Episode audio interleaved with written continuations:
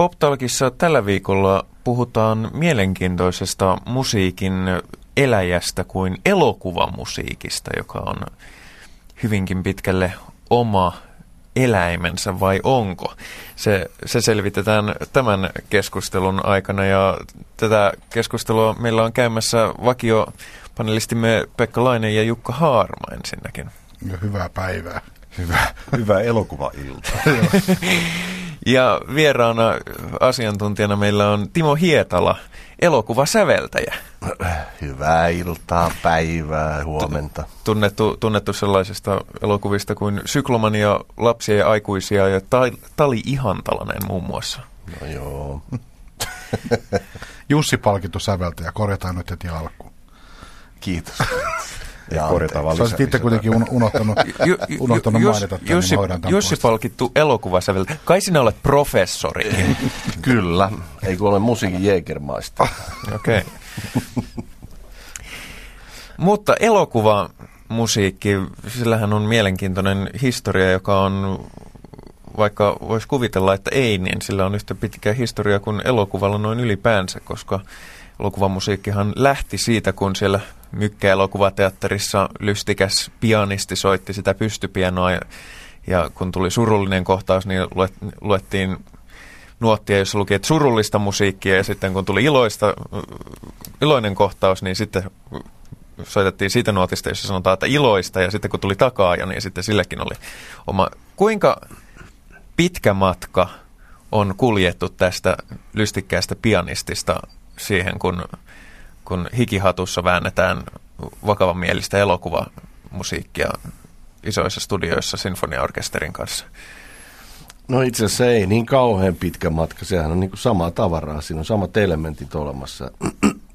Se riippuu siitä, että oliko se pianisti hyvä, joka oli soittaa sun bykkäleffassa. Mutta samat elementit, sitten se on vaan orkestroitu ja duunattu eteenpäin. Tuohan tekniikka on muuttunut hirveästi, että että se säveltäjän tontti on laajentunut monen muualle. Että näissä alkufilmeissä ei ollut dialogia eikä mitään muutakaan tehoja vielä. Että nyt, nyt siellä on vaikka mitä äänimömmöä mukana. Mutta onko se musiikin perimmäinen rooli oikeastaan sama? Että se, no mun mielestä kyllä. Pää, pääviesti tulee sieltä kyllä. Ku, kuvasta ja sitten sille, sille tavallaan Joo.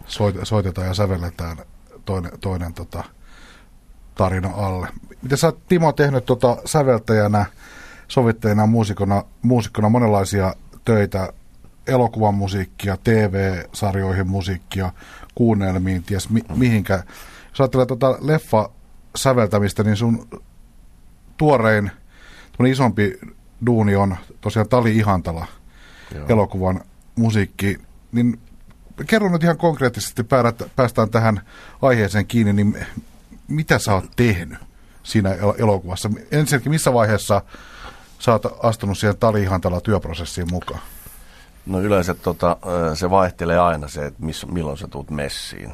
Et mä olin esimerkiksi sillä kiinni muissa projekteissa ja mulla oli muuta tekemistä ja mä pääsin oikeastaan messiin siinä vaiheessa, kuva oli jo melkein valmis. Ja tota, siinä vaiheessa äänijannut oli myöskin tehnyt semmoisen 5.1 demon siitä – että siellä oli jo 120 raitaa pommeja valmiina, kun mä tulin töihin.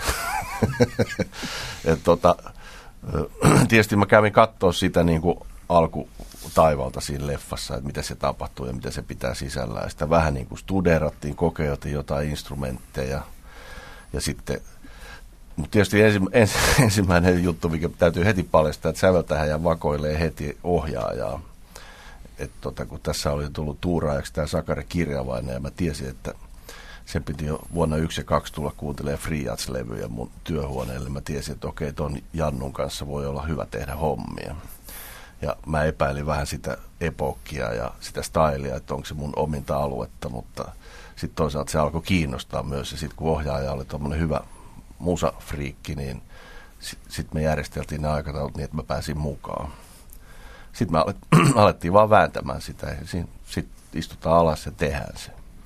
Oliko siinä jotain semmoista selkeää myös ohjaajalta lähtenyttä musiikillista punaista lankaa, jos ajattelee niin kuin ensimmäinen mieleyhtymä, mikä mulla tulee ainakin sotaelokuvan semmoista musiikillista maailmasta, niin se on aika vahva, tämmöinen klassinen, aika melodramaattinen, vähän tämmöinen, voisiko sanoa, Joo. kvasi- tai neoklassinen style, millä sitä tehdään. niin tota, ol, oliko ohjaajalla joku visio siitä, että mitä se musiikin pitää noin isossa kuvassa olla? No tavallaan joo, ja sitten sillä oli tieto siitä, että se houkutteli mut mukaan, että sä saat ison bändin. Kun Suomessa ei saa iso bändiä niin kuin leffoihin. ja se oli tietysti semmoinen, mikä houkutteli, että nyt okei, okay, 50 äijää lavalle, että se on kiva, että sitten voi kokeilla. Mutta toisaalta meillä oli aika samanlainen maku niin kuin siitä stylista heti, että se, meillä oli aika niin kuin samannäköinen musiikkimaku periaatteessa, että, että sitten sit se se löytyi sitä kautta. Ja jotkut instrumentaatiothan on semmoisia kuvan kanssa, että tota, ne, niihin liittyy niin vahvat assosiaatiot, että ne ei niin kuin toimi tietyissä yhteyksissä. Esimerkiksi suomalaisessa epokissa niin semmoinen jenkki prassi meininki, trumpetit, pasuunat, käyrätorvet, semmoinen viktoriaaninen meininki, niin se tota, Suomipojan säästyksessä ei oikein futaa. Ja sitten tuommoinen moderni perkussiokama esimerkiksi ei myöskään semmoisen epokissa niin kuin oikein toiminut. Että sitten tavallaan aika nopeasti, niin kuin, tämä on se ensimmäinen keskustelu elokuvassa kuin elokuvassa, että sitä ruvetaan rajaamaan sitä, että mikä, mikä kokoonpano sen soittaa. Ja, ja sitten tässä löytyy niin tavallaan se kokoonpano ensin. Ja sitten sit myöskin ehkä se idea siitä, että, että on hirvittävää säveltäjänä joutuu tekemään jotain Sibelius-pastissia ja mä tiesin, että mä en joudu tässä tekemään semmoista. Koska mä en olisi siihen suostunut ja onneksi se ei myöskään sopinut siihen leffaan. Mä testasin kyllä. Saisin kuvan, niin mä laitoin Siban levyä soimaan, kokeilin ja olin tyytyväinen, jee, ei toimi. Hel- helpotuksen, helpotuksen huokaus. No mitäs tota, yksi sellainen ennakkokäsitys mikä monilla varmasti on elokuvan musiikin tekemisestä, että siihen liittyy hirvittävästi tavalla, voisi sanoa, sääntöjä. Että et siinä ei todellakaan niin kuin huserata pu, puhtaalta pöydältä ja jokaiseen suuntaan kokeilen ja so, sohien, vaan siinä on aikamoiset raamit ja hirveä lista asioita, mitä pitää tavallaan ottaa huomioon, kun sitä tehdään. No se on selvää, että siinä on niin sellaiset konventiot, mutta siis ei siinä mitään sääntöjä ole sähän voit tehdä ihan mitä sä haluat, jos se toimii siinä elokuvassa. Että sä voit yrittää rikkoa sitä koko ajan. Joka kerta sitä niin kuin ajattelee, että nyt mä, nyt mä pistän tuohon niin sähköskitan niin kuin ulvoon tuohon. Ja, ja sitten sit sä toteat, kun sä näet, että no niin, muuten hyvä, mutta tämä jää mun soololevylle sitten. jos olisi lähtenyt vaan taloudellisesti ajattelemaan, eikö se olisi ollut kaikista helpointa laittaa vaan sen ajan iskemään musiikkia, koska siinä olisi tekijäoikeudet olisi, osa, osa hallinnasta olisi jo, niin kuin, tai olisi ollut ilmasta osittain. Ee, no mutta sitten, ei, tämä on itse asiassa niin päin, että kun sä käytät levymusaa, niin, niin sä oot kauheassa viidakossa, koska tota, sä joudut hankkimaan kaikki teostolta, kaikki luvat, ja sitten jos sä käytät levyjä, niin sä joudut selvittämään Gramexilta, että noin karkeasti sanoin, sä joudut maksamaan kaikille soittajille, ketä siellä on. Että sä oot aikamoissa suossa siinä. Ja se on yksi syy muuten, miksi leffoihin tilataan säveltäjä. Koska levyjen käyttö on todella kallista. Mä muistaakseni lapsia ja aikuisia elokuvassa niin soitteli jollekin Warnerin pomolla ja se kertoo esimerkkinä, että niin, no kyllä Paula Koivuniemen aikuinen nainen, kyllä me saatiin siitä 10 000 euroa. Ja sehän Mutta, on jo kohta kolmasosa suomalaisen keskivertoelokuvan musiikkibudjetista. Ymmärretään, mutta eikö kuitenkin, no joo, ei mennä mm. näihin syövereihin, mm. mutta eikö se kuitenkin 30-luvun musa halvempaa kuin 60-luvun? On, että on, siinä mielessä, on. joo. Mutta. No, no mites, mites tota, yksi sellainen elokuva soundtrackin tyyppihän on ollut jostakin 60-luvun lopulta alkaen sellainen leffa ääniraita, joka koostuu musiikin osalta levytetystä kamasta ja biiseistä usein myös tämmöistä niin sanotusta hittibiiseistä, eli tuodaan semmoinen, varsinkin tuommoisen jenkkiläisen viihdeelokuvan voidaan niin kuin hakea valtavia tehoja tämmöisellä tunnetuista biiseistä koostuvalla ääniraadalla, ja Suomessa tämmöisiä ei ole tehty. Onko se No kustan, nykyään, kustan, te, nykyään tehdään siis. Kustannuskysymys, mutta no. kuitenkin, kuitenkin, kuitenkin semmoista, joka olisi semmoista, niin kuin, voisiko sanoa, armotonta tykitystä alusta lo, loppuun, että pelattaisiin pelkästään semmoisilla isoilla biisillä, ei millään uusia versioilla eikä tällaisilla, vaan oikeasti alkuperäislevytyksillä. No Suomessa siihen ei ole varaa.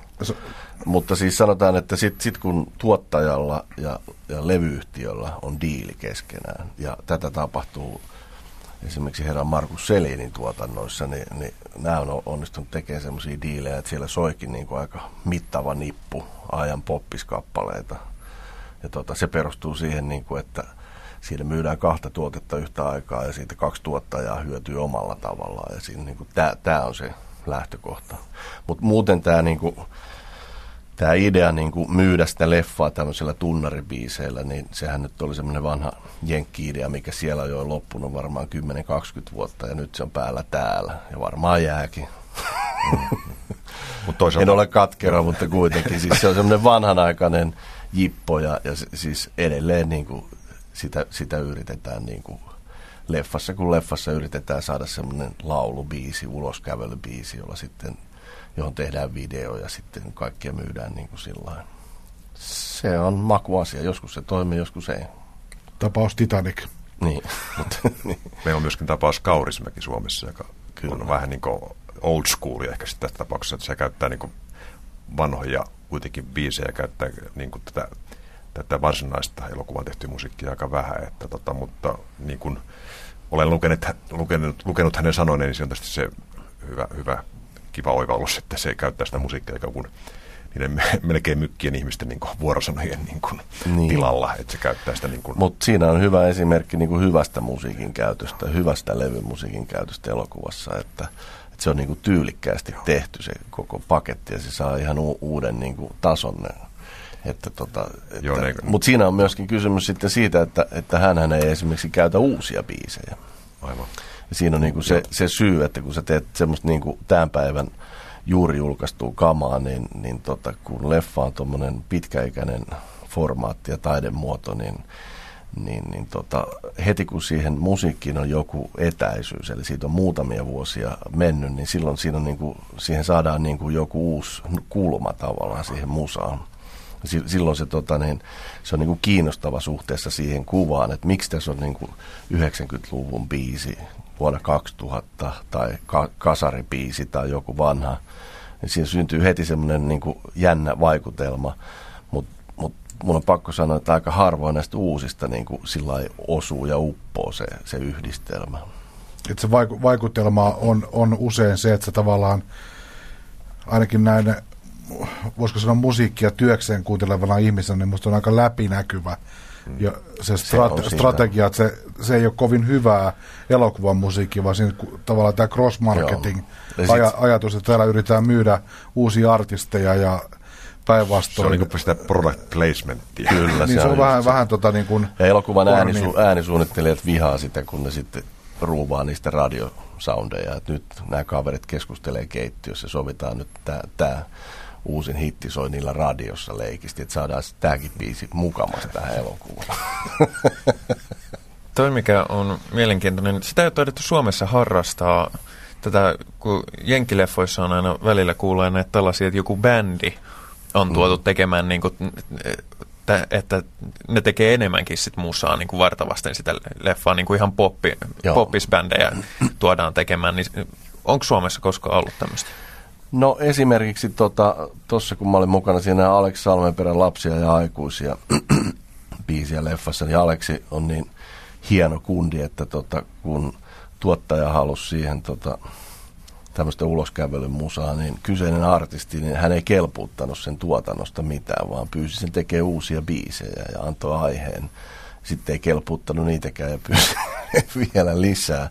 Ja ta, hän on tässä uudessa leffassa Miehen työ esimerkiksi, niin tämä soundtrack-levyhän on tehty tavallaan niin kuin aika sillä jännästi, että se on niin kuin Mä en ole itse asiassa nähnyt muuta kuin se viimeisen leikkauksen, missä niitä ei ollut. Mä en muista paljonko siellä sisällä niitä on, mutta siinä on niin kuin järkevä kulma tehdä sitä. Mutta semmoista, niin kuin, semmoista oikein kunnon, että bändi tilataan soittaa, niin sitä en mä muista ainakaan, että olisin nähnyt semmoista leffaa. Oletko sä Peku nähnyt? En, en, en Suomessa, mutta niitä on hienoja. Ulkomailla on paljonkin hyviä juttuja. Al- alkaa jostakin niin kuin 60-luvun, aina mä puhun 60-luvusta, mutta alkaa jostakin 60-luvun niin kuin joku Zabriski ja Point Pink Floyd ja Kyllä. yhteistä tuoremmista elokuvista joku Sofia Coppola, sitä Francis Fordin tytär, joka on aika Emetin taitava musiikin mm, käyttäjä, kyllä. niin on esimerkiksi ranskalaiselta Air-yhtiöltä mm. tilannut semmoisen puoliskoren. Ja... Mun skidit katsoo Simpsonin uutta leffaa ja siinä tota, onko tämä Green Day vai mikä se bändi, niin vetää sitä tunnaria hyvin. Ja sitten se, sen jälkeen tulee pian Simfis-bändi ja täräyttää sen saman biisin. Joo, joo. Se, noihan on sitten tuollaiset, niin kuin toi Airo oli mun mielestä hyvä, noihan on noin tuollaiset vähän ambient-tyyppiset Joo. bändit, hän istuu, istuu siihen aika hyvin. Ja Suomessakin on aika vahva konemusiikin genre ollut ja se on ollut suosittua. Niin siinä mielessä on jännä, että täällä ei ole jotain ambient-tyyppejä värvätty. Että... Siihen on aika selkeä selitys, että tota, täällä ei tehdä semmoisia elokuvia. Että täällä ne lajityypit on niin semmoisia No, mitenkin se nyt sanoisi Heinähattu viltti Heinähattu ja viltti tuossa. No, mutta siis siinä on, siinä on se tosiasia, että, että harvoin kuva kestää sitä tiettyjä asioita. Että se, se, niin kuin, että, että se kuva määrää aina sen, mitä sä voit laittaa siihen. Että, että kyllä mäkin olisin halunnut miljoona ambient juttua tehdä, mutta sit se ei vaan sovi siihen elokuvaan, koska se on kummallista siinä kontekstissa, kun se, se ei sovi siihen tyylilajiin. Samoin kuin kaikki leffasäveltäjät haluaa sinfoniaorkesteria, mutta ei kotimaisen leffaan niin kuin jengi kävelee tuulipuvut päällä jossain pihalla, niin semmoinen 80 sinfisbändi, niin siinä on pieni ristiriita siinä usein siinä hommassa. Tota, elokuvan säveltäminen on hyvin, monien, hyvin monentyyppistä muusikoiden suuri, suuri haave menet pitämään katukalluppia tuolla rockibändien keskuudessa, niin sieltä, sieltä täältä nousee esiin. Tosi, tosi hieno, kun pääsisi tekemään leffan musaa. Joo. Niin, tota, ja nyt ei puhuta Spinal Tapista. Ei puhuta Spinal Tapista, vaan ihan niin kuin kaiken näköisistä bändeistä. Niin, minkä, minkälainen on hyvä musiikillinen tavallaan lähtökohta, jos oikeasti haluaa tehdä leffan musaa? No, tärkein on se, että sä, sä tota, et tee sitä musaa, mikä sua itseään just kiinnostaa sillä pääsääntöisesti. Tietenkin sun pitää toteuttaa aina sitä sun omaa visiota musasta, mutta sä teet sitä juttua, sä teet sitä elokuvaa. Sä teet semmoista kamaa, mitä se elokuva vaatii. Et jos sä oot nyt sattumalta niin kuin ollut bändissä ja sä oot just semmoisessa kehitysvaiheessa, että sua kiinnostaa nyt niin kuin Pink Floydin päivittäminen 90-luvun 2000-luvulle, niin se ei sovi johonkin kotimaiseen leffaan. Sun pitää tehdä jotain muuta sinne. Sä et voi niinku tavallaan tehdä sitä musiikkia, mikä on sun lemppari, jos ei se sovi siihen leffaan. Mutta tässä on taas sitten kysymys siitä, että ää, missä tulee väärinkäsityksiä, että mikä on myöskin niin kuin esimerkiksi Suomessa, kun se leffa-bisnes on niin kovin pientä, on se, että tää, täällä ei ole tavallaan sellaista ammattikuntaa paljon, joka on leffasäveltäjä koska se on just se tyyppi, joka tota, tekee niin kuin mitä vaan. Et kun mä oon ollut esimerkiksi tekee jotain kuunnelmia, me ollaan tehty skinhead-punkkia ja seuraavana päivänä mä teen suomalaista epokkia. Ja sit niinku, että et sä oot niinku valmis lähteä mihin tahansa, mutta niinku yleensä niinku nämä, jotka haaveilee siitä, niin ne on jotain artisteja, jotka tekee jotain omaa genreä ja omaa uraa niinku siinä tästä tulee myöskin kauhean ongelma tuottajien ja ohjaajien kanssa, koska ne katsoo yhden elokuvan, minkä mä oon tehnyt, ja sitten ne luulee, että mä teen semmoista musiikkia. Se ei pidä ollenkaan paikkaansa. Koska se mä, mä oon tehnyt semmoista musiikkia, koska se leffa vaati semmoista musiikkia. Ja sitten sen jälkeen niin kuin, ne ei usko tavallaan, että, että mä voin seuraavana päivänä tehdä jotain aivan muuta. tai se, ne, ne kuvittelee, että kaikki on niin kuin artisteja, että Hector on aina Hector. Tai joku bändi on aina bändi ja se soundaa aina samalta. Ja sitten niin elokuvasäveltäjä on, niin kuin, se on niin kuin ammattilainen, että se, se, jos siihen halutaan semmoinen pätkä, joka kuulostaa siltä bändiltä, niin piru vielä palkataan se bändi paikalle. Mutta sitten tavallaan niin kuin sopeutetaan se siihen skoreen ja, ja sitten tota, sit mä voikin mennä ruuvaan, että tehdäänkö tämä näin ja soittakaa tämä tämmöinen biisi, teidän versio. Ja silti se on se bändi, mutta silti se on sen elokuvan sisällä ja sen skoren sisällä.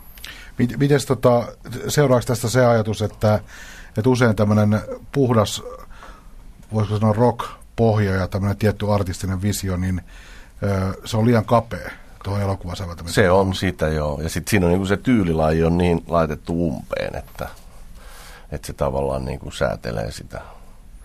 Että se tavallaan niin kuin, se, se pitää olla niin kuin valmis. Sä voit sun pitää olla valmis tekemään minkälaista tahansa, mitä se tilanne niin kuin tavallaan siinä kuvassa vaatii. N- nyt lyötiin murskaksi turhautuneiden rockitaristien unelmat. Että ei, ei, ei ollenkaan, mutta siis, että et, et, et, niin tarvittaessa se kitara pannaan nurkkaan ja sitten otetaan mm. syntsää ja, ja, ja tietskari ja ruvetaan duunailemaan jotain muuta. Että ei se niin kuin, sitä tarkoita, mutta että et sä et voi tavallaan niin kuin tehdä, tehdä niin kuin sun omaa sooloa siitä. Jos, jos ajattelee, tota, mä rupean kelaa elokuvan musiikin historiaa läpi ja mietin semmoisia legendarisia nimiä, Bernard Herrmann, kaikki Dimitri Tiomkinit, äh, Henry Mancini, Ennio Morricone, Nino Rota, kaikki säveltäjiä, joilla on, okei, okay, niillä voi olla tunni, hyvin tunnistettava tyyli, mutta niillä on kaikilla jonkinasteinen muodollinen musiikkikoulutus Joo. takana. U- useimmilla varmaan aikakaudesta johtuen aika puhtaasti klassinen tausta, niin vaatiiko elokuvamusiikin semmoinen ammattimainen tekeminen itse asiassa semmoisen muodollisesti koulutetun henkilön? Öö, ei välttämättä. Siis se, siitä on hyötyä sulle kyllä todella paljon. Siis jos sä osaat kirjoittaa nuotteja, koska sit sä voit palkata kenen tahansa soittajan, kenen sä haluat. Ja sit sä voit neuvoa sille. Mutta ei sit susta niinku mikään muodollisuus ei tee susta hyvää tekijää. Että, et, että, että nykyaikana, kun koneet on käytössä, niin, niin siellä voi olla jotain jannuja, jotka keksii niin kuin ihan mielettömiä juttuja niin kuin tietämättä joistain asioista mitä. Et ei siinä ole mitään sääntöjä. Mutta siinä on vaan se tosiasia, että, että kun bändi harjoittelee treenikämpällä, niin sulla on aikaa opettaa jollekin kaverille jotain. Mutta sitten kun sulla on 50 jää lavalla, niin siinä ei paljon niin kuin neuvotella. Vihellä Niin. Sitten sit täytyy olla selvät suunnitelmat. Siinä vaiheessa taitaa myöskin tulla sovittaminen aika vahvasti esiin, koska, koska sille rockibändille on vähän helpompi sovittaa, että soita, soita tästä tälleen bom, bom, bom, sitten sulla on 50 tyyppiä, että mulla Joo. olisi tämmöinen kiva melodia tässä. Siinä mielessä tavallaan niin kuin voi sanoa, että tuommoiset sunkin mainitsemat tota, niin, niin, tuommoiset isot starat ja, ja hyvät leffasäveltäjät, ne on ihan huippusovittajia kaikki. Et se perustuu paljon siihen orkestraatioon, siihen sounditajuun ja sitten niin kuin, niin kuin osaa pyörittää semmoisia yksinkertaisia pieniä juttuja sillä tyylikkäästi, että sitä se on. Jos tulikin mieleen, että eikö me Suomessakin ole kuitenkin juuri näitä sovittajia, jotka, eikö meillä jotain kovia nimiä, George Klotzinski ja mitä meillä on, mm. Harry Päristys, mikä, ketä meillä on? Saman tapaisia, ne on niin kuin mm. samanlainen suomalainen Joo. vastine siitä, ja sitten on myös tietysti tällaisia puhtaasti klasari säveltäjä Einar Englunde ja tällaisia, jotka Kyllä. on tehnyt paljon, paljon Joo. leffamusaa, ja onhan to, toki, toki tota, hienoja kotimaisia säveltäjiä, joille kaikille on varmaan tunnusomassa tämmöinen niin kuin yleisammattilaisuus. Se on niin tavallaan la, tavattoman niin kuin la, laaja skaala. Mä oon, mä oon tota, Timo, kun mä oon sun musiikillisia tekemisiä mm. seurannut, niin mä oon aina ajatellut, että sä oot erityisen taitava niin kuin sovittaja tämmöinen orkestraatioiden ja sointivärien no, ha- haldaaja, se on semmoista, mitä sä... Se on loputon suosi. No, asia, jota kanssa olet askarellut, askarellut paljon, niin onko se, onko se niin kuin, nimenomaan sitä, ö, voisiko sanoa leffamusiikin tekemisen ydintä? Se, se on, se, se on so, siinä, soittimien mm, valinta. Kyllä mun mielestä se on joo, siis tavallaan ja se sovittaminen.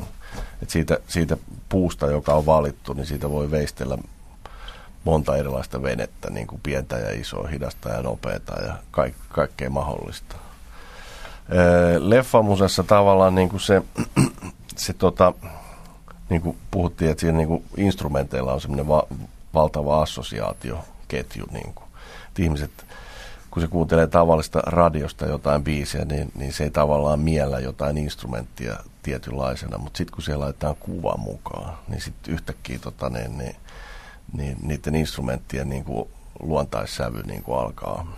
Eli tulee saksofoni jostakin, Joo. sä odotat, että vaatteet lähtee kotiin. Niin, kyllä. Ja sitten trumpetti, niin laivasto saapuu ja käyrätorvi, niin pelastusjoukot on tulossa. Ja, ja, mutta siis, ja kaikkiin soundeihin liittyen, että, että sen jälkeen kun jossain Twin Peaksissa oli tremolo-kitara, sähkökitara, niin sen jälkeen niin kuin sä, sitä ei voi laittaa yhteenkään elokuvaan seuraavaan 50 vuoteen. Ja sitten sitten kaikki tällaiset asiat. Samoin niin kuin siinä mielessä ehkä toi bändimusiikki, kun siinä on rumpusetti, niin siinä on, niin kuin, siinä on niin kuin samanlainen efekti kuin, kuin tota, operaan tai johonkin musikaaliin kriittisesti suhtautuvat ihmiset sanoo, että miksi toi puhkee laulamaan yhtäkkiä. niin, niin kun rumpusetti tulee ja, ja bändi tulee, jos kuullaan elokuvaan, niin siinä on samanlainen efekti, että mitä hittoa toi bändi tekee täällä pusikossa, kun soittaa se. niin kuin, mutta se on makuasia, mutta sen takia esimerkiksi niin kuin lyömäsoitteen käyttö ja rumpusetin käyttö on semmoista, että mulla on esimerkiksi erittäin harvoin rumpusettiä käytössä niin kuin elokuvan musiikissa. Mutta hirveän määrä lyömäsoittimia ja kaikkea. Sitten se yritetään sekoittaa se pakka niin, että, että siellä on semmoisia soundeja, että ne, sä et assosioi niitä johonkin. Et sä voit käyttää jotain etnisiä perkkareita, mutta se ei saa vahingossakaan kuulostaa intialaiselta tai joltain etniseltä. Tai, se tavallaan romuttaa sen. Niin, siinä on kaik, kaikissa on niin kuin tavallaan se, ja ja näissä nämä konventiot on siirtynyt, mistä puhuttiin, niin näihin niin kuin instrumenttivalikkoihin myöskin. Monilla tämmöisillä tietyillä säveltäjillä on semmoinen favorite soundi, että silloin kun tuli joku magnolia ja näin niin yhtäkkiä alkoi olla kaikilla marimba ja xylofonit ja vibrafonit kehissä ja, ja tai joku, tämä Randy Newmanin broidi, mikä se, onko se Thomas Newman? silloin oli aina tota pianoja, rodesia vähän, ja sitten jouset soitti semmoista septimikamaa, semmoista vähän. Et se oli vähän niin kuin semmoista poppista, mutta tosi tyylikkäästi upotettu. Että.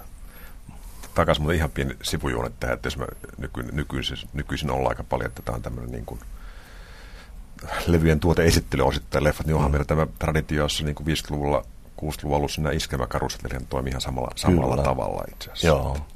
Se, se, se on pitkä, pitkä historia. Se on pitkä historia. Rockerolla on tullut Suomeen elokuvan kautta eikä levyjen kautta. Ja Joo, sitten asiat. käsikirjoituksissa on usein, siellä niin kuin lukee biisejä, tota, et sinne niin kuin käsikirjoittajat on laittanut jo sisään kaikkeen.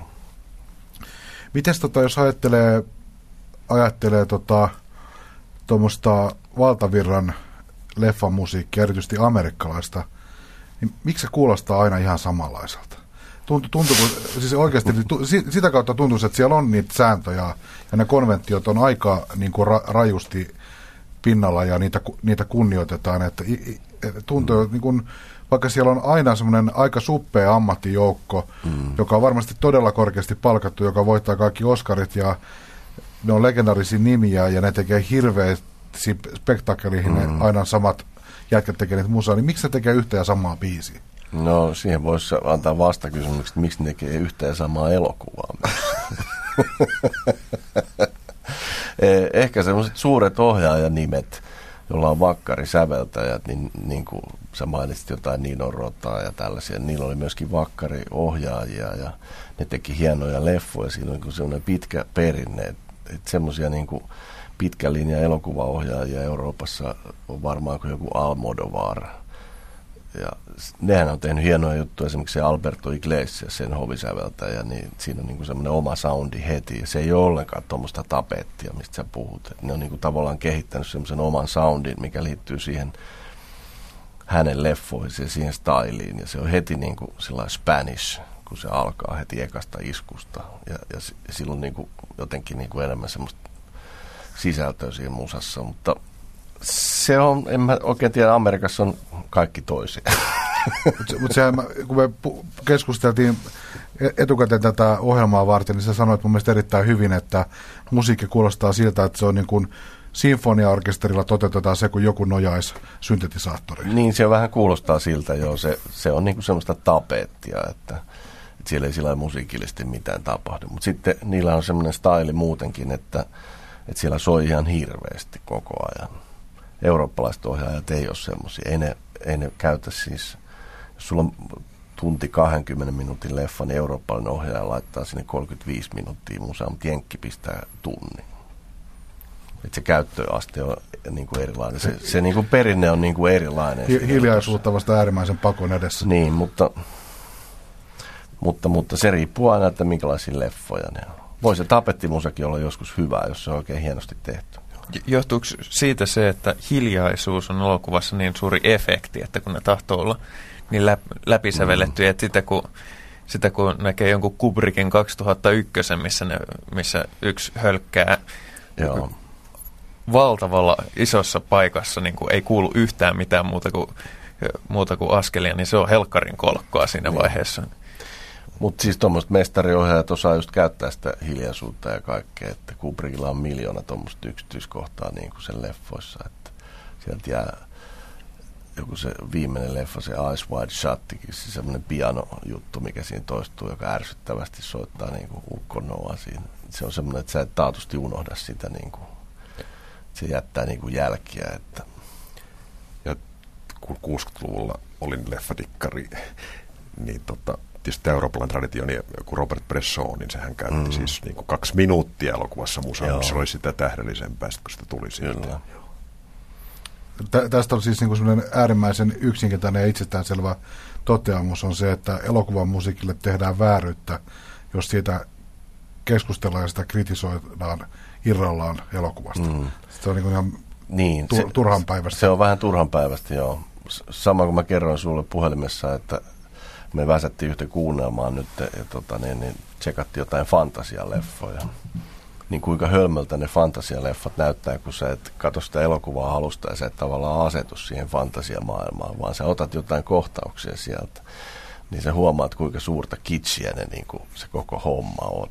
niin kuin kaikki se puvustus ja lavastus, vaikka ne on niin hienosti tehty, mutta kun sä et ole siinä jutussa sisällä, niin sä huomaat, niin kuin, kuinka plastiikkia se tavallaan on. Ja sitten se musalla on vähän niin kuin samanlainen rooli siinä.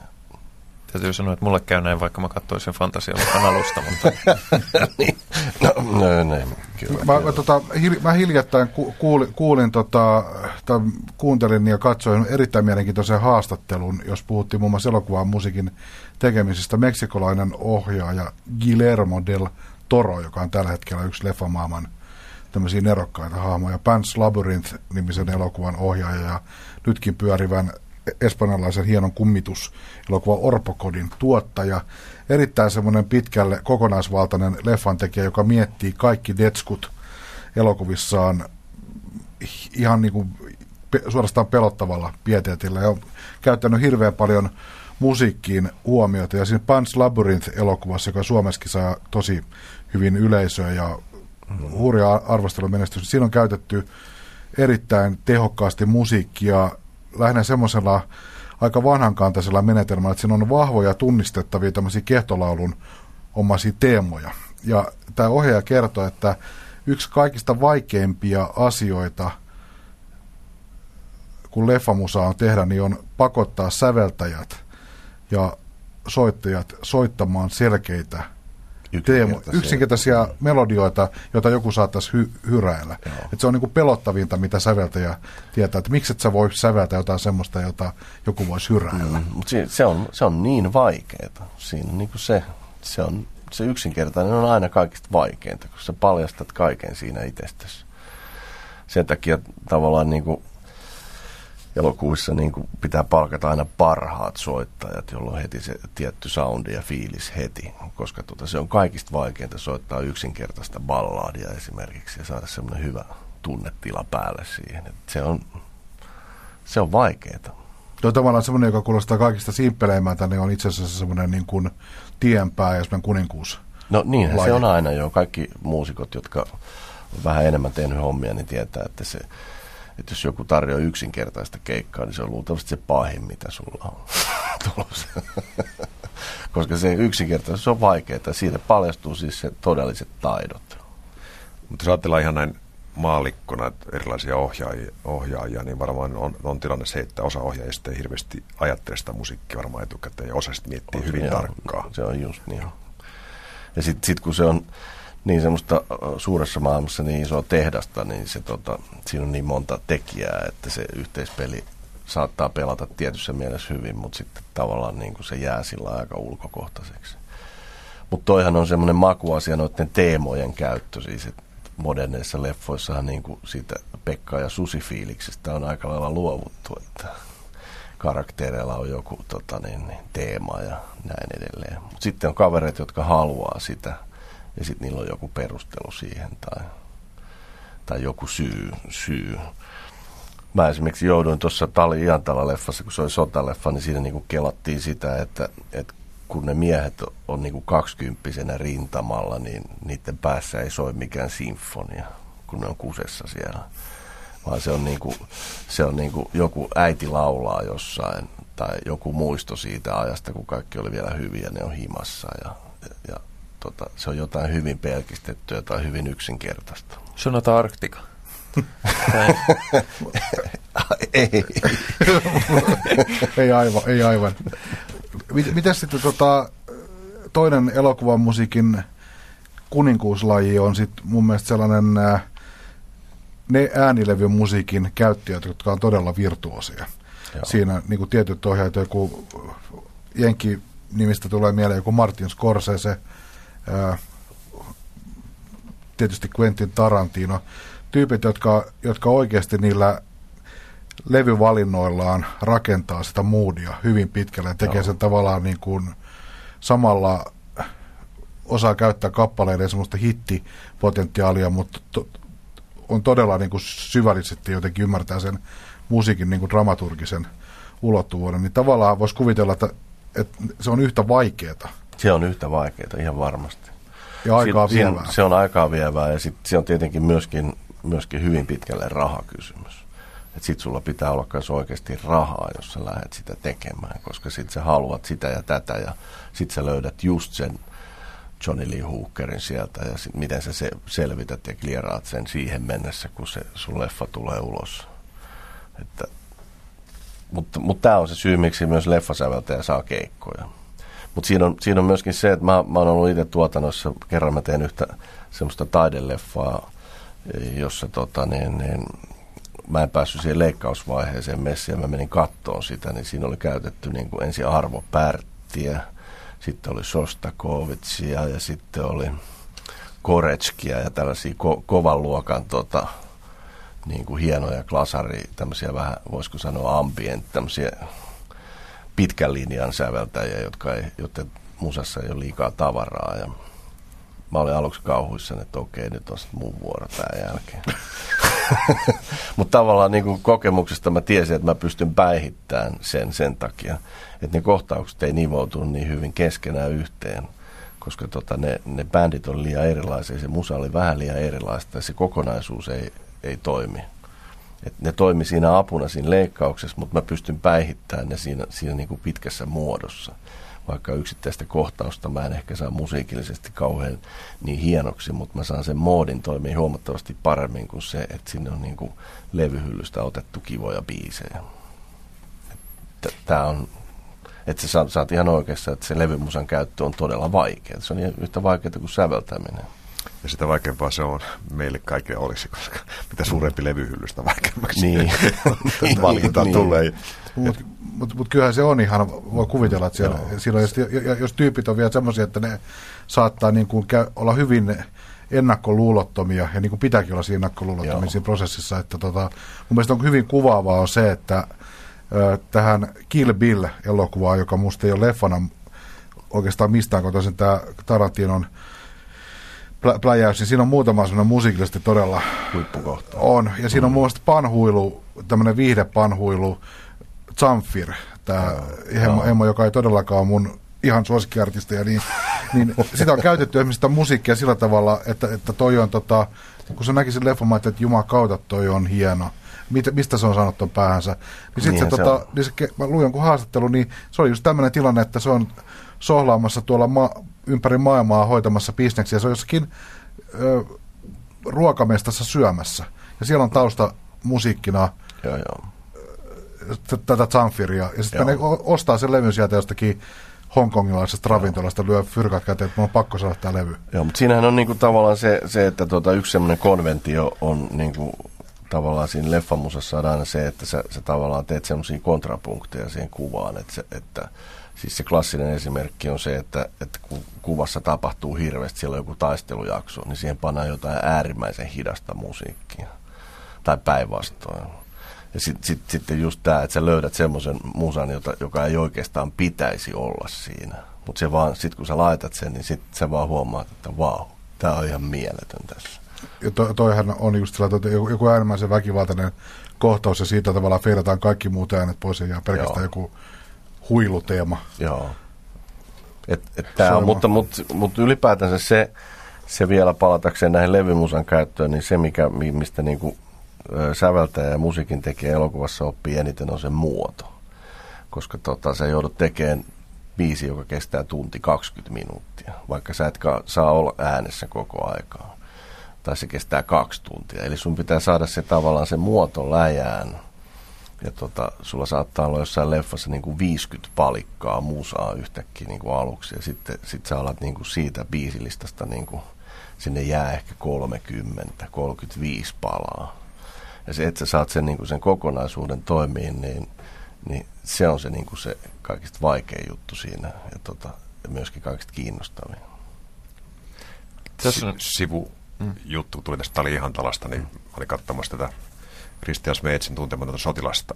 Tota, jos siitä tehtäisiin niin leffa, niin tämä on aika mielenkiintoista, koska käy, se oli hyvin elokuvamainen siis se esitys. Ja, Kuulemma, ja, ja tota, e- esimerkiksi, että niin kuin siellä jätkät on siellä, missä ne ovatkaan, ovatkaan niin tota, tuolla, tuolla, tuolla kaukana jossain, niin siellä soi, soi niin taustalla tota, ei ole sattumaa, niin venäläisen pop teknoyhtiö Tatun biisi. Joo. Niin siinä on aikamoisia niin kuin, joo, joo. niin kuin just tätä kontra, joo, kontra-ajattelua aika paljon siinä. Joo, ja noin on kyllä hienoja, sit kun ne osuu ja Sitten kun ne osuu ja uppoo. Niin, no, se joo, on se, joo, se on niin riski, mutta tämä ainakin tuossa Tuommoisia tavallaan niin kuin metsästetään tuommoisia juttuja just, että kun saisi tavallaan niin kuin jotain semmoisia niin kuin ristiriitoja, koska se, se tekee aina hyvää sille jutulle. Kuinka paljon, jos sä ajattelet sitten kaikesta huolimatta järjenvastaisesti leffan musiikkia musiikkina ilmaista elokuvaa, niin löydäksä itse esimerkiksi tästä niin sanotusta score-musiikista itseäsi kiinnostavaa musiikkia lainkaan? Öö, löydän kyllä.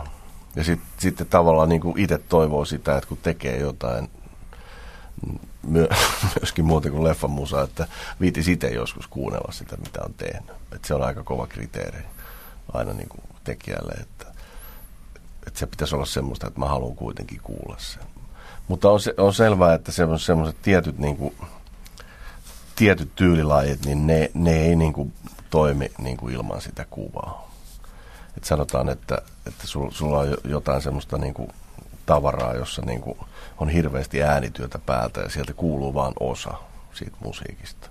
Niin tota, se on usein semmoista niin kuin aika simppeliä se kama, ja sitten kun sä kuuntelet ilman sitä äänityötä, niin se, se ei tavallaan välity. Et sitten on tämmöisiä konventioita niin kuin jännityselokuvissa, että tulee matalia bassoja, jotka on semmoisia, että ne on ihan typerän kuuluisia, jos sä soitat yksinään, mutta kun sä paat sen siihen kuvaan, jos se leffa toimii, niin, niin että se toimii aina, ei sille voi mitään. Ja sitten niinku, sä ajattelet, että onko mä nyt tehnyt päivän duunit, kun mä oon vaan niinku vetänyt. Tästä mulle maksat. niin. semmoinen ajatus tuli että tota, muista lukeneen, että olisiko se ollut Leone sitten, joka toi kuvauspaikalle jo niin kuin valmista muorikoneen musiikkia, niin Kyllä. niin tapahtuuko tätä niin kuin siitä paljon puhutaan, koska se on semmoinen klassinen juttu, että sen takia ne on niin balettikohtauksia, kun jätkellä on pistoolit ja sitten kaiuttimista tulee se vaikuttaa siihen rytmiin, millä ne tekee. Sitten tiedän nuoren polven suomalaisia ohjaajia, jotka on huolissaan, kun suomalaisen niin kuin elokuvan tempo on niin löysä. Niin ne on, ne on haaveillut siitä, että soitetaan jotain kunnon biitti alla, että tulee vähän actionia siihen kuvaan, ettei ne löysäile siinä, että se niin kuin rullaisi paremmin. Mutta kyllä niitä jotain käytetään, mutta se jää aina enemmän vähän puheen asteelle toi. Olisi kiva. Valomerkin jälkeen se olisi kiva joskus kokeilla. niin se on joo. Toihan, mutta siis rytmi vaikuttaa, rytmi on niin kuin leikkaus elokuvassa, että, että sillä rytmillä pystyy manipuloimaan. Ja siis se, se on aina niin kuin tavallaan, mitä, mitä musiikki tekee, että se nopeuttaa sitä. Et kun esimerkiksi leikkaaja ja tota, ohjaaja on katsonut sitä kuvaa ilman musaa tosi pitkään, sitten kun ne yhtäkkiä saa siihen, niin se, on, se, on, se eka kerta on hämmästyttävä niille, koska se, niille tuntuu, että se tempo on muuttunut. Että tavallaan musiikilla pystyy manipuloimaan sitä fiilistä, että kuinka kauan se kuva kestää. Just itse asiassa tota, tuli toi ajatus just mieleen, että tuohon liittyy hirveästi semmoista manipulointia ja piilovaikuttamista tuohon leffan musaan, että ne, monikin asioita, mitä sä tässä oot ääneen sanonut, ne on tavallaan yksinkertaisia asioita, mutta ei niitä tule sillä tavalla Kelattua. Aj- aj- ajatelleeksi, just esimerkiksi toi, mitä sä sanoit tuosta taistelukohtauksen kuvittavista Joo. musiikilla ja tuollaiset, että noitahan on paljon semmoisia, ja siitähän syntyy semmoinen niin kuin, siitä Niin se on tietyllä tapaa pommin varma semmoinen taiteellinen vaikutelma. Joo, ja sitten monesti sitten kuulee, kuulee niin kuin noilta hyviltä ohjaajilta ja, ja äänisuunnittelijoilta kaikkia niin kuin vinkkejä, että sitten editään jotain leffoja. Että muistan, että on tsekattu joku, mm, oliko se taistelukala, missä oli tämä poliisen rumpale oli tehnyt muussa. Siellä on niin kuin tavallaan sillä että siellä säksättää vähän semmoinen rytmipohja koko ajan. Se luo semmoisen fiiliksen, että siinä on vähän niin kuin kiire jonnekin. Koppola, Francis Koppola ohjelma, se on tosi, tosi Joo. Ja si- sitten se esimerkiksi tsekattiin just sen takia, että siinä on niinku semmoinen, että siinä on semmoista niinku per- perkussiolla, se ei ole niinku rumpusettia, mutta semmoista niinku yleistä kilkuttelua seassa. Ja, ja se luo semmoisen atmosfäärin siihen niinku juttuun, että et, et yleensä tämmöisiä esimerkkitapauksia tsekataan, niinku, että tuossa on jännä idea toi ja tota voisi niinku miettiä, voisiko tätä jotenkin toteuttaa. Kylmät, kylmät faktat peli, peliin. Tuossa vähän vilahti yksi rahasumma tuossa keskustelun alkupuolella. Kuinka paljon suomalaisessa elokuvassa käytetään budjetista musiikkirahaa? Todella vähän, siis ihan äärimmäisen vähän. Että sanotaan, että kun semmoinen perus suomalainen leffa, semmoinen halpis maksaa 1,3 miljoonaa, josta on niin kuin, kun Suomessa tehdään 12-15 leffaa vuodessa, onko puolet on sen, sen hintaisia about, niin olisiko 1-2 prosenttia siitä on musabudjetti. Ja se sisältää kaikki Kaiken. oikeuksien klieraamisen. No siellä se riippuu ja roikkuu, mutta siis että se, se on todella vielä niin kuin marginaalissa. Mutta sama on äänityökin vielä. Että siis, että siis. Kerran puhuttiin jonkun äänisuunnittelijan kanssa paljon, paljon kun se on niin, kyllä niin kuin ääni niin kuin elokuvassa vielä Suomessa niin kuin jää alle 10 prosentin komeasti ja pahimmillaan tuonne 5-6 prosenttiin koko budjetista. Mutta siis 1,6 miljoonaa oli siis se, ja siitä prosentti on 16 tonnia vai? Me puhutaan tämmöistä 15-30 000.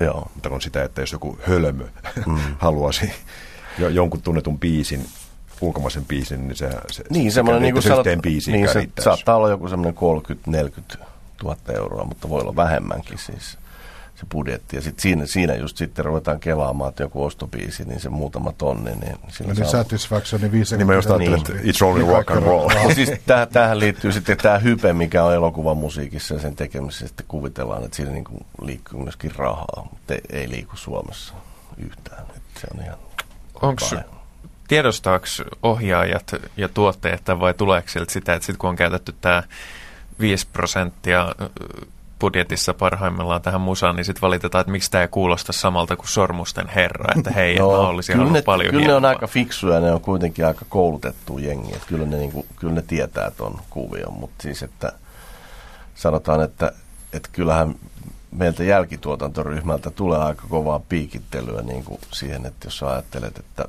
paljonko Suomessa käytetään käsikirjoitusten tekemiseen rahaa, sehän on semmoinen kanssa perussyy, miksi kotimaan leffa on jo niin – niin kovin kummollisella tasolla vielä, että se, se käsikirjoittaja ei voi tavallaan elää sillä ammatilla ja sit niin kuin siitä syystä se on vähän niin kuin harrastelijamaista, vähän puuhastelua vielä se elokuvan teko ja ja sitten vielä kuvauspäivät vähenevät niin, joka vuosi. Ja sitten me musiikkiväki tietysti vielä sitten, kun me saadaan sinne niin kuin Suomen parhaat soittajat paikalle, niin pikkusen niin kuin kiusataan niitä, että kun meillä oli Sibelius, niin meillä on ollut rahaa musiikissa ja Bäriman syntyi Lahden toiselle puolelle ja niillä polosilla ei ole ollut. Ja, et, mu- musiikki on sillä Suomessa niin kuin ollut paremmassa asemassa aina. Paitsi silloin tietysti Suomen filmin kulta-aikana, sehän oli niin kuin hienoa, hienoa aikaa sillä mutta, mutta tota niin, niin että, et, et sillä lailla se leffakoulutus on kuitenkin aika nuorta ja sen tekeminen vielä täällä, että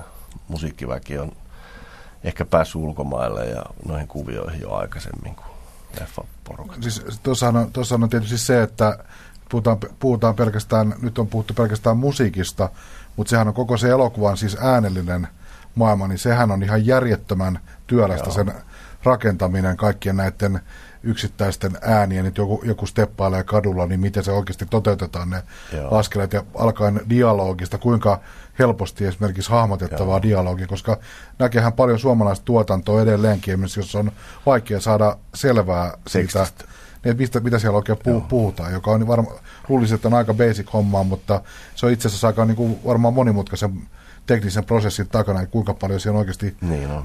Paukkuja kä- käyttää. Niin se on ja, ja siinä, siinä kun säästetään, niin, niin se kostautuu kyllä. Että se, sehän tavallaan jakautuu se ääni siihen, että sulla on tavallaan dialogi ja sitten sulla on atmot, mikä tarkoittaa niinku atmosfäärejä, että sulla on niinku tämän huoneen ambienssi. Ja kadun, ää, kadun äänet, niin.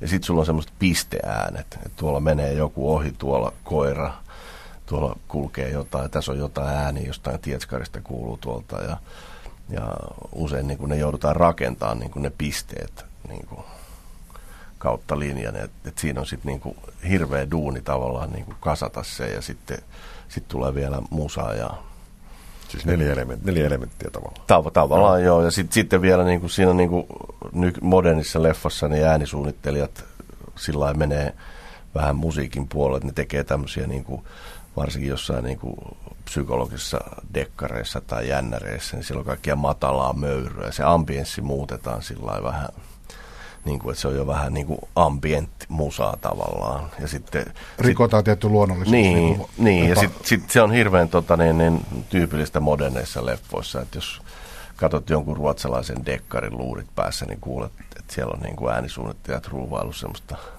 jännää möyryä sekaa ja, ja tota, musa on semmoisia pieniä pisteitä ehkä siellä päällä, eikä sä et tavallaan kuule sieltä semmoisia niin melodioita tai per, perusbiisejä, vaan se on niinku semmoinen sekoitus niinku sitä ambienssia ja sitten musiikkielementtejä sikin soki. Jotenkin tuossa tulee semmoinen ajatus mieleen, että kun elokuvasta on aina puhuttu, että se on semmoista niinku alitajuntaan Joo. menevää taidetta, niin toi, että se, se tavallaan jossain mielessä on erityisen totta. Se Joo. on musiikin ja niiden äänien tasolla. Se on tosi, todella sellaista vaikuttamista, mitä ihminen ei taju edes, että mitä, mitä tavallaan sieltä – niin, viestiä kyllä, pannaan tulemaan. Kyllä tuolla niin tunne, tunne asioiden niin kuin välittämisessä musa on aivan ylivoimainen mun mielestä ja ääni myös. Sä pystyt sillä niin kuin manipuloimaan ja saamaan sen fiiliksen aikaiseksi, mitä siinä tarvitaan. Et se on niin kuin aivan omaa luokkaansa niin kuin leffassa. Että sä pystyt nostamaan sen niin kuin eri potensseihin sen, sen fiiliksen sillä musiikilla. Jos sitä on sitä tunnetta ja sitä juttua siinä elokuvassa mutta et sä sinne sitä niin kuin väkisin saa, mutta jos siellä on hyvää draamaa, niin, niin sä saat kyllä katsojat kyykkyyn ja itkemään ja nauramaan ja tekee temppuja sitten niin kuin sillä äänellä. Tota, heitäpä tähän keskustelun loppuhuipentumaksi oma unelmas säveltäjänä. Sä sanoit erittäin mielenkiintoisen ja ajatuksia herättävän pointin, että se millainen, millaista elokuvamusiikkia tässä maassa – tehdään, niin se riippuu ihan suoraan siitä, millaisia leffoja täältä Joo. tehdään. Niin millainen olisi sulle unelma duuni, jos saisit hahmotella, millaiseen leffaan, minkälaisia piirteitä elokuvassa pitäisi olla, että se olisi sellainen tavallaan elokuvasäveltämisen unelmakeikka? No se pitää olla hyvä juttu. En mä oikein osaa sanoa, mikä se tyylilaji on, mutta se, sta, niin kuin se juttu pitää olla läjässä ja sitten se toteutus toimia. Että niin kuin, en mä osaa sen tarkemmin sanoa onko sulla sellaisia leffoja esimerkiksi, mitä sä oot, et katsonut, vaan kuunnellut kateellisena, että hitto kun mä olisin päässyt? No kyllä, joo, joo, joo, pienestä asti joo. Mä jo pikkupoikana olin elokuvakerrossa, käytiin kaikki Felliinit kattoo 14-vuotiaana, vaikka ei tajuttu niistä yhtään mitään. Dikkaatiin sitä musaa, mahtavaa on. ei, ei siinä niinku ole mitään semmoista yksittäistä. Mutta just tuommoinen niinku ohjaaja, jolla on oma kädenjälki ja sitten, sitten si, si, siitä syntyy niinku hyvä story, niin semmoista olisi hieno tehdä. En mä nyt halua nimetä ketään, mutta otan sullakin vilistänyt täällä hyviä elokuvia, joita olisi ollut kiva Miksi ei soittanut sulla? Niin. yksi, yksi asia, minkä haluan nostaa vielä esiin, niin on elokuvan teossahan on äänen kannalta surullinen tosiseikka, että ääni on se, joka valmistuu yleensä viimeisenä. Ja sitten, niin. kun on, sitten kun on vähän viivästynyt kuvaukset ja on ehkä leikkaus, joku, leikkaus ja joku, joku näyttelijä on murtanut jalkansa jossain mielenkiintoisessa Joo. vaiheessa, niin, niin siltä loppupäästähän on aina oikein mukavasti hauska ottaa niitä päiviä pois. Niin Kyllä. Niin törmääkö tähän musiikissa vai onko se... Kyllä, ja sehän on niin semmoinen yleinen, niin kuin mistä aina puhutaan, että ne tehdään niin kuin muutamassa päivässä. Ja mutta, mutta toisaalta sitten jos tuotannot on hyvin suunniteltu, niin, niin ei siinä pääse käymään niin. Mutta siis sanotaan, että kyllähän leffoille suunnitellaan enskaripäivät ja niillä on deadlineit. Ja sitten jos käy niin, että, että juttu vuotaa jostain ja sitten leikkaa ja myöhästyy esimerkiksi kuukauden, niin sähän voit tavallaan niin kuin säveltää sen ajan koko ajan, mutta sä joudut muuttaa sitä, niin kuin sit, kun sä saat sen lopullisen kuvan käteen. Että, että se on just niin kuin sä sanoit, että jos joku myöhästyy siellä alkutuotannossa, niin sitten sit me pojat ollaan lirissä siellä loppupäällä. mutta siihen tietysti voi varautua siis sillä lailla, että se, se, sekin on semmoinen nykyään varsinkin, kun on hyvät tietskarit ja muut, että sulla on biisit tietokoneella demoina, että siellä, siellä ei vielä soita oikeat soittajat, niin, niin sun on aika helppo mennä leikkaamaan ja liimailemaan niitä biisejä. Sitten kun sä saat, se kuva vähän muuttuu, niin sä voit muuttaa nopeasti vielä sitä biisiä. Täh, tähän itse asiassa liittyen olen kiinnostunut, missä vaiheessa elokuvasäveltäjän työ on loppunut? No, se on sitten sit, kun se on viety sinne sinne loppumiksaukseen ja, sitten niinku seuraavana päivänä tulee Dolby äijä Englannista, painaa sen tarran siihen. sitten sit ei saa enää muuttaa. Siihen asti periaatteessa voi olla. Et sit Suomessa on vielä se, että, että tota, kun niitä tavallaan niitä työntekijöitä on aika vähän siinä portaassa suuressa maailmassa, se menee niin, että säveltää ja sitten nämä äänisuunnittelijat – tekee oman työnsä ja sitten ne jättää ne raitoina ja sitten tulee tavallaan se loppumiksaaja, joka on oma artisti jo sinällään ja se tulee sitten ja käyttää sitä niin kuin se itse haluaa sitä musaa. Pane panhuiluteemat niin. ja räjähdykset hyvän niin, mutta, siis, että se, se, mutta siinä on myöskin se hyvä puoli, että sit se tulee ulkoa päin, koska sitten sit nämä säveltäjä, joka on höylännyt kolme kuukautta, niin sitten samaa kakkuu ylös alas ja äänisuunnittelija, joka on tehnyt viisi kuukautta pommeja ja, ja tota, niin kun ne yrittää sitten löytää sen miksauksessa sen järkevän tasapainon, niin se ei aina löydy sen takia, että ne ihmiset on liian lähellä sitä työtä ja silloin siellä tarvittaisiin niin kuin lisävoimia, että tulee joku ulkopuolinen miksaaja. Mutta kyllä mä ainakin käyn katsoa loppumiksauksia vielä niin kuin, ja sitten tappelen vielä ohjaajan äänisuunnittelijan kanssa, kolme desibeliä lujempaa. Toi on liian hiljaa. Mun musa, please. Mun musa lujempaa. Mun musa. Eiköhän tähän on hyvä lopettaa, pojat. tähän, tähän on hyvä lopettaa. Mä ainakin tiedän, kuka mä haluaisin olla. Mä haluan olla se tyyppi, joka lentää Englannista lyömään sitä tol- Dolby-leimaa siihen, koska siitä kuulemma saa pirun hyvää rahaa. Siitä saa, siitä saa hyvää, mutta sulla pitää olla se lisenssi. No niin, no. Mutta tarina kertoo jostain kotimaasta leffasta, kun tota, niin se Dolby ja oli jo tuolla hotellissa ja kolmessa studiossa vielä miksataan niin kuin musaa ja, ja sitten niin kuin aamulla se tulee ja sitten niin kuin tuotantoyhtiö menee konkurssiin ja se valmistuu. Kyllä näitä on tapauksia. Onneksi mä en ollut mukana siinä. Otetaan, otetaan tällä kertaa elämyskierros elokuvaan liittyen elokuvan okay. musiikkiin liittyen. Elämyskierros musiikkiin liittyen. Ennen kuin mennään elämyksiin, niin täytyy tässä vaiheessa perinteisesti todeta, että keskustelun tähän asti sen kulkuun voi vaikuttaa. Ei ehkä ihan niin. Voi, voi osallistua. Voi, voi osallistua keskusteluun vaikka heittämällä kommenttia tuolla meidän internetsivuillamme blogit.yle.fi kautta pop-talk. Siellä, siellä pystyy jättämään kommentteja ja niitä sitten, niistä sitten puhutaan tarvittaessa tulevissa ohjelmissa, niistä kommenteista, niitä kun on ollut niin paljon viime aikoina. Ja sieltä myöskin löytyy tämä varsinainen podcast-versio, jos kuuntelette tätä radiosta, niin sieltä kuuluu vain ohjelmasta ensimmäiset puoli tuntia ja internetistä saa sitten koko keskustelun, joka, joka on aina kovasti hauskaa ja piristävää. Mutta nyt elokuva-aiheinen elämyskierros. Mikä elokuvamusiikkiin liittyvä suuri sykähdyttävä kokemus on, on meidän panelisteillamme? Pitäis mun aloittaa? Mm.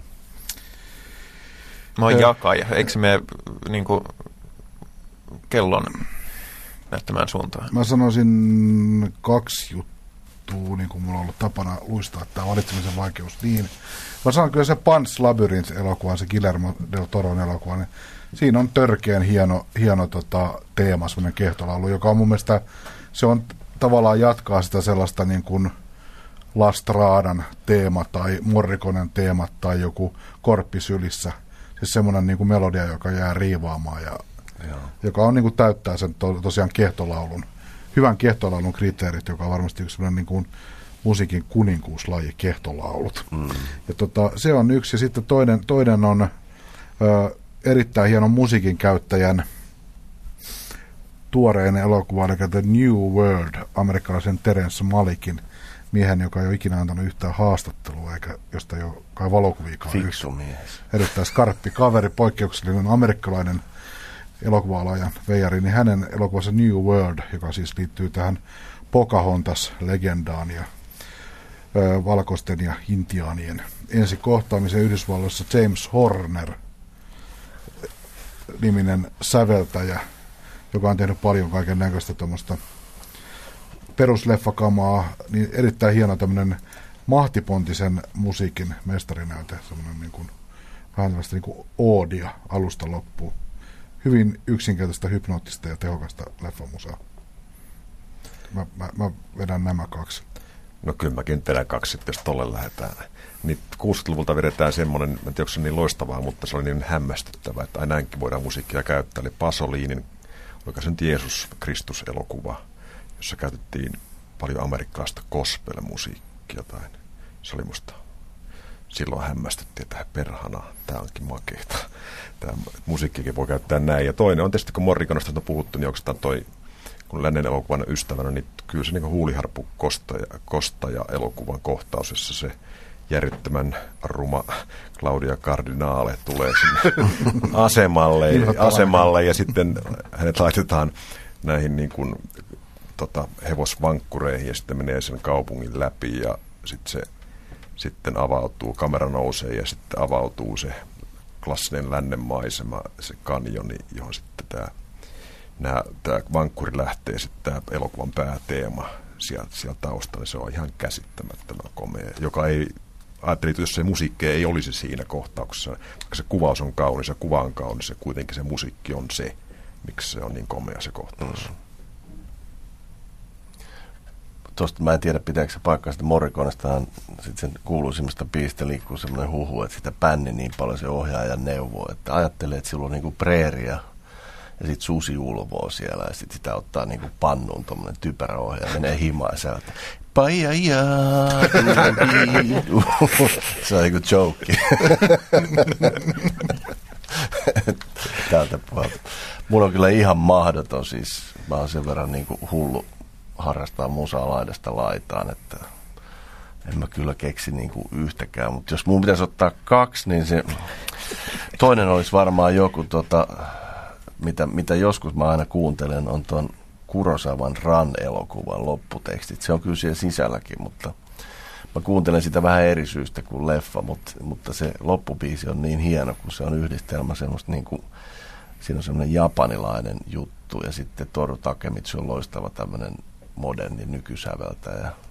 Mutta sitten hän harrasti myös jatsia, että se oli kauhean Duke Ellington-fani ja se biisi on jotenkin jännä niin kuin mikstuuraa erilaisia asioita ja mä niin kuin tykkään just semmoisesta, että, että siinä on niin kuin, sä et saa kiinni mikä se staili on, mutta se nyt on vain yksi esimerkki, että niitä olisi miljoona. Mutta se toinen olisi varmaan sitten joku semmoinen Bärimän leffa, jossa ei musaa ollenkaan. Koska musta se on aika tärkeä pointti leffamusassa. Että ollaan hiljaa välillä. Se kun mua aina päinyt Bärimän leffoissa, kun siellä ei koskaan musaa. Minäkin sanon kaksi. Joo. Että nyt varmasti tulee. Mun, mun mielestä hienoin elokuvamusiikki löytyy samaisen James Hornerin tekemänä, mistä oli aiemminkin puhetta, elokuvasta Apollo 13. En tiedä, vaikuttaako asiaan kohtuuttomasti se, että, että se elokuva ilmestyi justiinsa oikeassa vaiheessa, kun mä olin kaikkein syvimmällä mun avaruusnörttiydessäni. Ja, tota noin, olen nähnyt sen elokuvan aivan, aivan liian monta kertaa, jos miettii, mikä on terveellistä ihmissielulle, mutta tota noin. Mutta siinä on hieno musiikki ja se on, se on ainoa tällainen niin kuin soundtrack-levy, sen, sen elokuvan levy, jota on kuunnellut niin kuin silleen, että istunpa alas kuuntelemaan levyn. Ja se, se, se vaikutti suuresti, suuresti ja Horner on muutenkin vaikuttanut sillä, että sillä on semmoinen oma soundinsa, joka kyllä tunnistaa aina joka paikassa. Ja toinen sitten vähän eri, eri sarja on, on tota noin, Tangerine Dream on tehnyt, tehnyt paljon näistä ambient-tyypeistä puheen ollen. Se on tehnyt paljon ja viimeinen klassisen, tai minulle klassisimman mikä sen nimi oli, Tangerine Dream kokoonpanon viimeinen yhteistyö oli, oli Sorcerer-elokuvan soundtrack, ja, ja sitä kuuntelen levynä innoissani edelleenkin, että, että tota noin. Se on, mä oon joskus nähnyt sen elokuvan. Mun mielestä se on liian hieno musiikki siihen elokuvaan, mutta, mutta, tota noin, mutta sekin on semmoinen, että, että joskus kun viedään elokuvan musiikki tarpeeksi pitkälle, niin sitten se toimii niin kuin levynä. Mutta näin on käyty paneeli läpi ja, ja näin ollen päätetään tämä. Kiitetään vakiopanelistejamme Pekka Lainetta ja Jukka Harmaa sekä tietenkin, miten se meni, Jussi palkittua elokuvasäveltäjä. Jätkät hei, professori. Profe- er, mä oon eremituslehtori. Ere, emerituslehtori. Näyttää olevan tämäkin genre, niin jätkien kiertävä elokuvan musiikki. Timo Hietala. Kiitoksia.